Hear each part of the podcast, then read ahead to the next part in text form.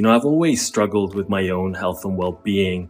It's quite easy. I get into a new program, a new fitness routine, and something derails it very quickly. Yet in other aspects of my life, I seem to get through no matter what, despite the obstacles in my way. And after reflection, I've noticed five key factors. First of all, is there a strong enough pull? Is the vision, the dream, big enough and attractive enough?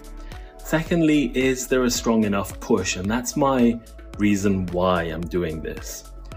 Number three is what am I using as my navigation system to steer through this path? And that's using my intuition. Number four, it's about getting the rubber to meet the road and actually taking action and gaining momentum.